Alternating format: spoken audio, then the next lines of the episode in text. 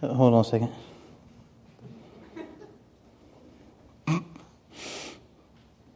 Marriage counseling, got that LOL. LOL. Sorry. Um, oh, wait, I have to. T T Y L. Okay, good. I'm, I'm done there. Okay, I think I'm done. Uh, you know, you may not be aware of this, but there are over one thousand text abbreviations. Some of you use them all of the time, and for those of you who are into texting, you know most of them. I, I just shared one with you. It's T T Y L. Anybody know what that means? Talk to you later. Yep. LOL. Laugh out loud. How about R O T F L? Rolling on the floor laughing. Yes. What about M B D? No big deal. There you go. No big deal. Uh, how about this one? All of our smart texting people. Family Sunday, I figure there'd be some of these out here in the audience. It's uh, M T F B W Y. M T F B W Y. Seriously? May the force be with you? Come on! What, really? I thought you guys would know that. Now, some of our, I, I figured the younger people would get that, but this one's for our engineers. You may be familiar with this one. G I G O. Garbage in, garbage out. There it is. Garbage in, garbage out. That's it. What about this one? A S A P. As soon as possible. Yeah. Some of you are like, I wish he'd get done with this message. A S A P. I'm, I'm hungry. I'm ready for lunch. As soon as possible. We're going to put a pin in that one and, and come back to that a little bit later. I have one more for you. What about if I were to text you letter G, letter R, number eight? Great. Great. All right, you guys are doing pretty good at this. How about if I texted you letter G, letter R, number eight, and then the letters F U L? Grateful. Grateful. Now we're getting somewhere. And you're probably sitting there wondering, why do these even matter? And what does texting abbreviations have to do with the secrets of prayer? Here's the thing. We've talked about three secrets of prayer so far this month. And to be honest with you, I think I could do a whole year-long series on the secrets of prayer. We're really just kind of scratching the surface. By the way, the song that the praise team just sang, I don't normally do this, but I'm going to call them out real quick. Uh, that's a brand new song by Skillet. And some of you may have heard it, some of you may have not have ever heard it. And I heard this song like a little over a week ago, and I was like, it's the perfect song for this series because of how we started out. And so I sent Lorna this email. I got this great idea. You guys could learn it and play it.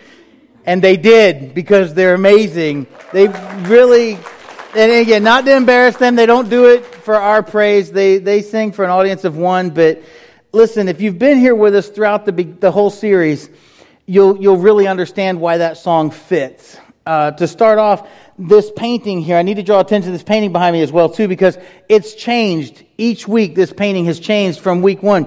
The first Sunday, I shared with you that one of the secrets of prayer is we should pray with humility. We should remember who we are praying to.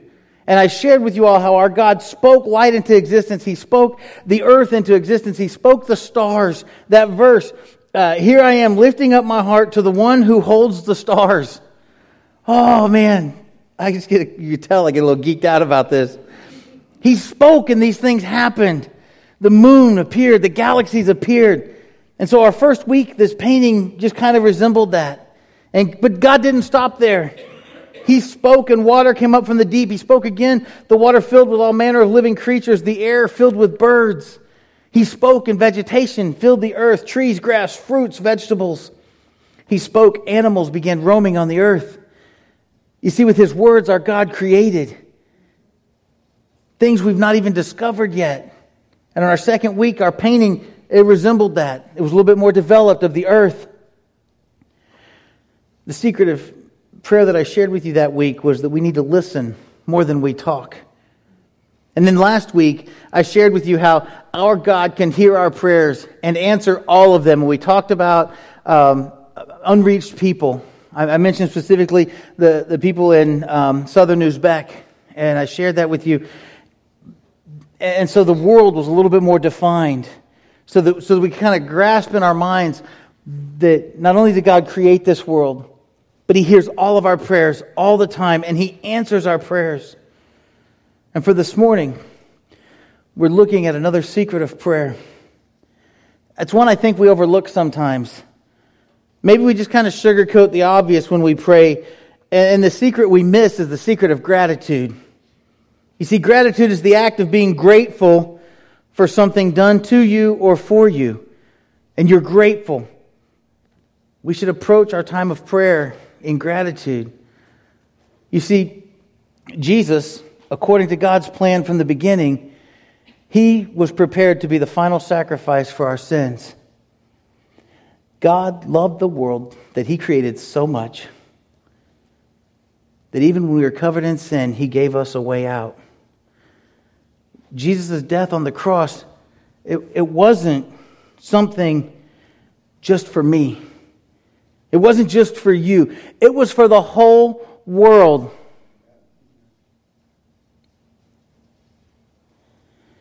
The sad thing is, there are people in our world, there are people in our community that don't know this, or they don't understand the full effect of this.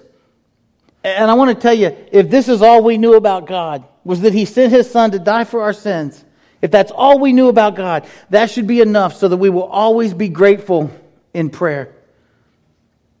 We should be grateful for Jesus' death on the cross.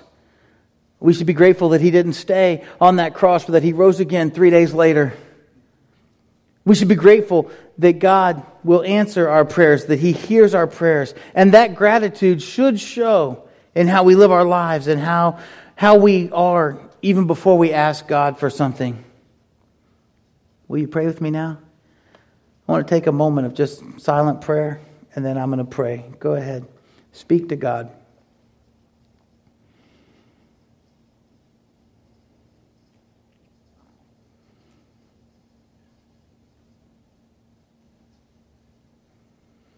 Father God, it amazes me how You created this world we live in, how You thought to create us in Your image, how knowing that we would be less than average, we would let You down, that You provided a way to bring us back, that You provided a way through Your Son to help us to redo, restart, just come back around to who You want us to be. Lord, as we look at Your word today, as we talk about coming to You in prayer and coming to You with an attitude of, of gratefulness, I pray that You would touch us, that we would leave here differently than how we've come, that we would be, we would be reflections of gratefulness to You, not in our, just our prayer time, but in how we live our lives every day. It's in Your Son's name we pray. Amen. This morning I want to spend some time with you in First Chronicles chapter sixteen. We're going to start in verse seven. And so as you're turning there, what you need to know is this. David has brought the ark of God, and he has set it inside the tent that he pitched for it. And, and it, at this moment, they're presenting burnt offerings and fellowship offerings before God. They're having church, if you will. And David has appointed some of the Levites to minister before the ark of the Lord and to, to thank God and to praise God, to praise the Lord, the God of Israel. And this is a cool thing. You may not know this, but this is where David also assembled the praise team. I'm not making this up. The scripture says they were to play the lyres and harps. Asaph was to sound the cymbals. Shout out to the drummers. See, Beniah and Jehazel, the priests, were to blow the trumpets regularly before the Lord, before the Ark of the Covenant. It's biblical. It's amazing. And then verse seven says that that day David first appointed Asaph and his associates to give praise to the Lord in this manner. And we're going to talk about this manner. Verse eight says, give praise to the Lord. Proclaim his name. Make known among the nations what he has done. Sing to him. Praise to him. Tell all of his wonderful acts. Glory in his holy name. Let the hearts of those who seek the Lord rejoice. Let me ask you this question. When you wake up in the morning, what are you seeking? And don't say coffee. What are you seeking when you wake up in the morning? Seeking to get to school, you're seeking to get to work, you're seeking to get maybe the first day of your vacation, you're seeking to get money, you're seeking to get notoriety. What are you seeking? When you're channel surfing and you're bored at home and you're going through four hundred channels of nothing to watch, what are you seeking? When you're looking through Netflix trying to find that next show that you're going to binge watch for the next forty-eight hours, what are you seeking? When you're online, what are you seeking? You know, the funny thing about seeking is this. You will eventually find whatever it is you're seeking. Doesn't matter where you live. You look hard enough, you'll find whatever it is you're seeking. And David says here, let the hearts of those that seek the Lord rejoice.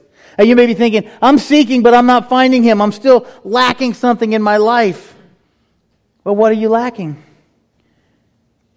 If you're truly seeking God, what are you lacking? If something is missing in your life, I think you're seeking in the wrong places for God. All you have to do is what David suggests in verse eleven. He says, look to the Lord and his strength, seek his face. It goes back to seeking again. Look to the Lord and his strength, seek his face always. Remember the wonders he has done, his miracles, and the judgments he pronounced. Now think about the first few messages in this series. I think about all that our God has. He's done some amazing things. I talked about stars and, and pieces of the solar system that would just baffle you. I talked about how small the earth really is and how large our galaxy is, and yet God still thought about us. And he still wants to hear from us. Think about what God has done just in your life. And then start by thanking him. Show him your gratitude. Show him that gratitude, not just when you go to pray, but in the way you live your life. You see, David knows that the Israelites have memory issues, and so do we. So he reminds them why they should be grateful. And he starts in verse thirteen about why they should be grateful. He says, you, his servants, the descendants of Israel, his chosen ones, the children of Jacob. He is the Lord our God. His judgments are in all the earth. He remembers his covenant forever. See, God doesn't forget. And he's telling the Israelites, God remembers his covenant. And if that's all you knew about God, Israelites, be thankful. He remembers his covenant forever. The promise he made for a thousand generations. The covenant he made with Abraham. The oath he swore to Isaac. He confirmed it to Jacob as a decree, to Israel as an everlasting covenant. And he said this, to you I will give the land of Canaan as the portion you will inherit. When they were but few in number, few indeed, and strangers in it. Verse twenty says, they wandered from nation to nation, from one kingdom to another. He allowed no one to oppress them. For their sake, he rebuked kings. Do not touch my anointed ones. Do my prophets no harm. Let me ask you, where are you wandering? Or are you just wandering? See, there's a difference, you know. You can wonder all you want. You can wonder who God is. You can wonder, does God really hear your prayers? You can wonder, does he really answer your prayers? You can even wonder if the Bible is true. You can wonder and question God all you want because he's big enough to answer those questions. But at some point, as you find the answers, you have to quit wandering around. See, we, we wonder about God, so we look in the we look in the Bible for something and we read it, but then we still want to be like the prodigal son and we want to go wander around in the pigsties again. And then we wonder, would my father take me back? Yes, he will. And so we, we wander home. You see, there's a difference between wandering and wandering, but we keep doing it day in and day out from pig pen to pig pen. It's what we do. I think that when we're wandering away from God, Or we're wandering around from one religion to the next or from one church to the next to find the place where I just feel good or whatever it is that you wander to. In our wandering, we actually weaken who God truly is in our minds. We can't be grateful to a God who, who has sent His Son to die for us. We can't be grateful to a God who has created a place for us to live, perfectly created a place. If we're too busy wandering around for the next high or the next date or the next church that makes us feel good or the next thing that makes us popular at school or the next thing that promises promotion at work, we will never be able to offer God the gratitude that He deserves from us. And so King David says, sing. Those those wandering and, and those who were wandering, he says, sing. Verse twenty-three, sing to the Lord all the earth. Proclaim His salvation day after day, not just on Sunday. He says, just because the, the ark is here, don't just sing of His, His salvation today. Sing it day after day, people. Declare His glory among the nations, His marvelous deeds among all peoples. For great is the Lord and most worthy of praise. He is to be feared above all gods. Proverbs one seven says, the fear of the Lord is the beginning of knowledge, but fools despise wisdom and instruction. Don't be a fool. Fear of the Lord is the beginning of knowledge. Listen to David in verse twenty-six. He says, for all the gods of the nations are idols, but the Lord made the heavens. You don't have to fear what this world has to offer. Splendor and majesty are before Him. Strength and joy are in His dwelling place. Ascribe to the Lord, all you families of nations. Ascribe to the Lord glory and strength. Ascribe to the Lord the glory due His name. Bring an offering and come before Him. Worship the Lord in splendor, in the splendor of His holiness. Tremble before Him, all the earth. The world is firmly established. It cannot be moved. We should listen to King David. And we should approach our God with gratitude in many ways. But the reality is sometimes we enjoy our world more than we enjoy our God. We enjoy the spoils of living on this privileged planet. And as, as a society, we're on this, this kick, if you will, to thank Mother Earth. Frankly, I'm kind of tired of hearing about Mother Earth because Mother Earth didn't do anything for you or for me. As a society, we will thank Mother Earth way before we thank Creator God. We need to change that up. We need to make sure that our gratitude is going to the right place. After all, it is the earth that proclaims the glory of God. I showed you those pictures.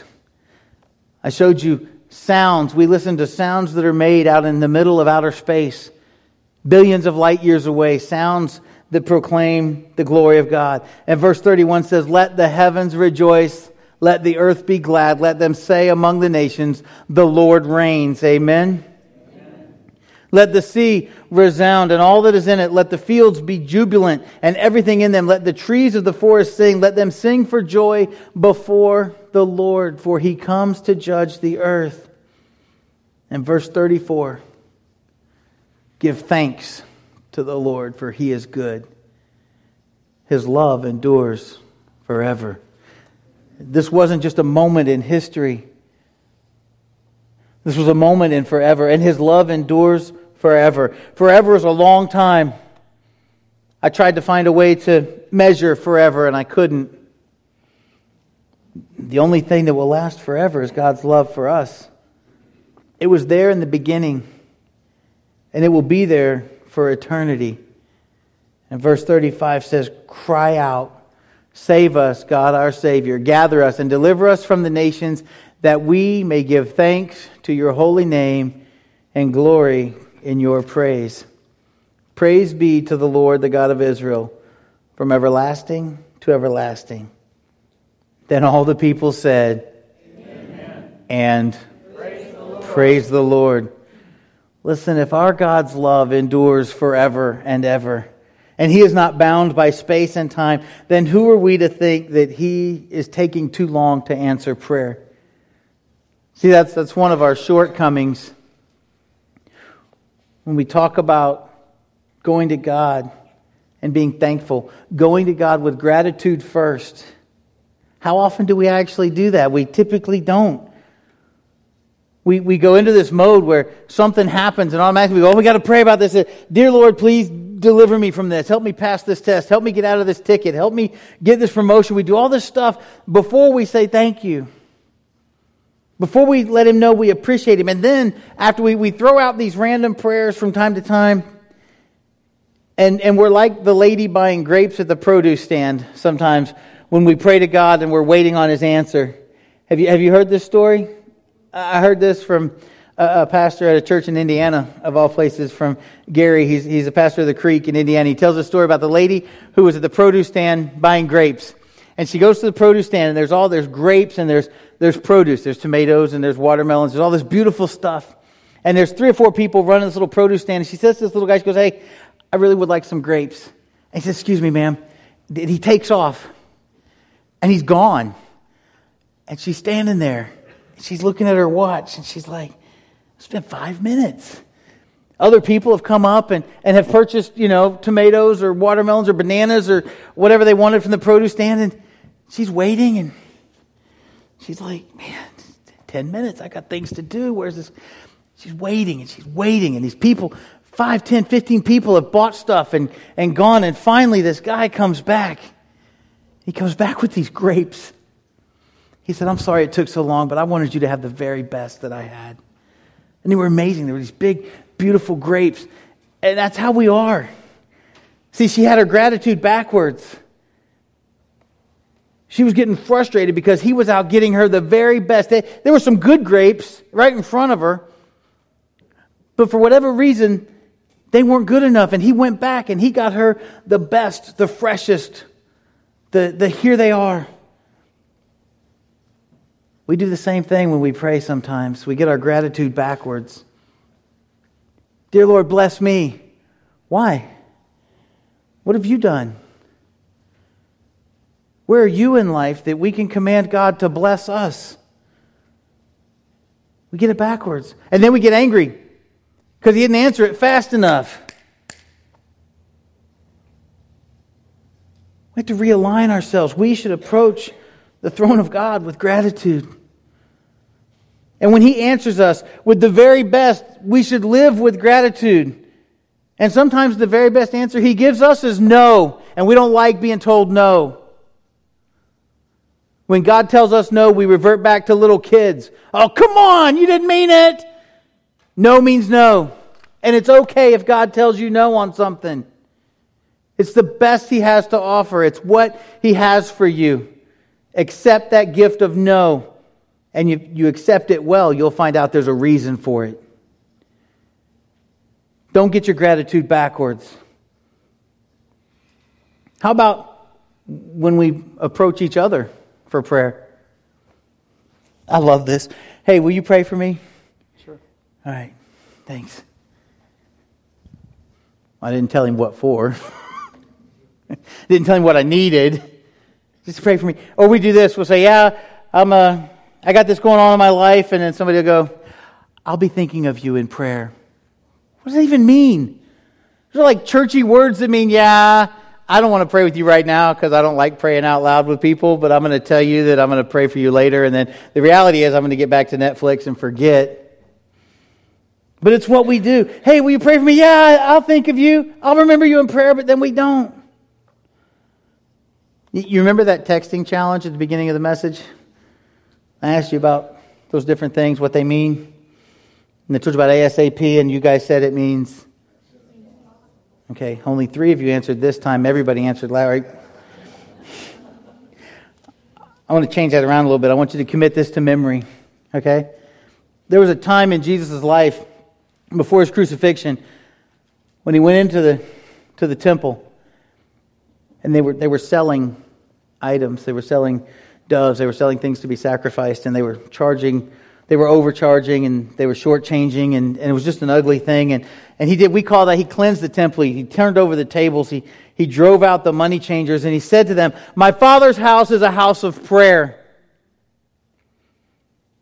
And you, Christian, when you leave this house, you're to be a reflection of that.